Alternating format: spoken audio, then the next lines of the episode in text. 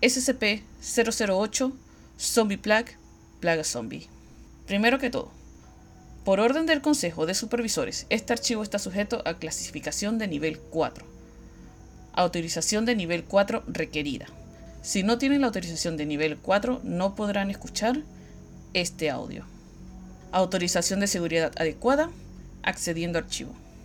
SCP-008, clasificación Euclid, descripción.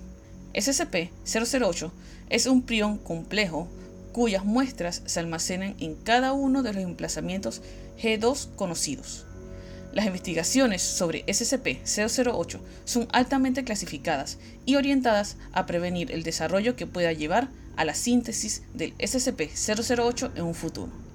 Los rasgos del prion SCP-008 son 100% infección, 100% letal, transmisión a través de la mucosa de las membranas expuestas y todos los fluidos corporales. No se transmite a través del aire o del agua.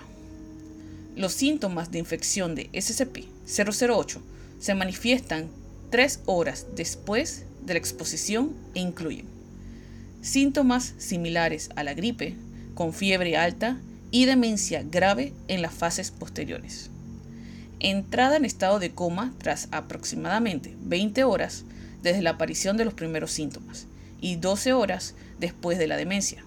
La entrada en estado de coma se considerará la muerte del sujeto.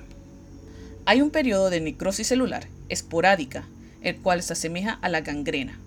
Los tejidos supervivientes asumen su función original y son altamente resistentes. La hemoglobina aumenta su capacidad de almacenamiento de oxígeno, resultando en un menor flujo sanguíneo y aumento de la resistencia y fuerza muscular.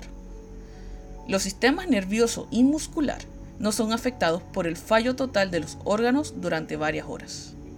El metabolismo puede descender a niveles extremadamente bajos, permitiendo al sujeto sobrevivir durante 10 años sin necesidad de alimentación.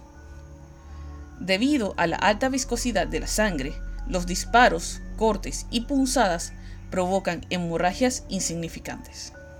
El comportamiento condicionado, el control motriz y el comportamiento instintivo son dañados. Las habilidades cognitivas son severamente retardadas y erráticas. Los animales sufren una excesiva necrosis cerebral y permanecen inactivos.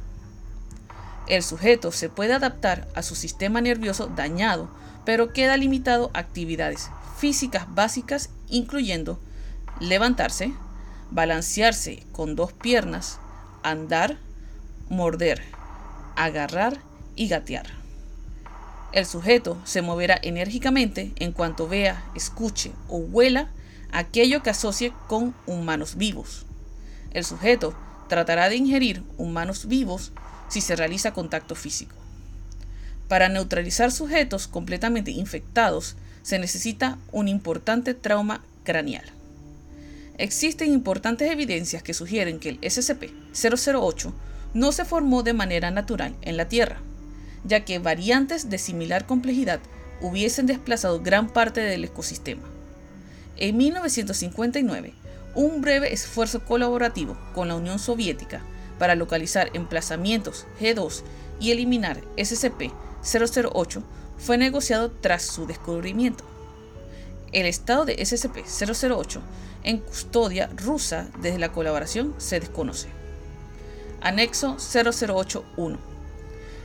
Se ha descubierto que el SCP-500 ha demostrado ser capaz de curar completamente al SCP-008 incluso en los estados más avanzados de la enfermedad.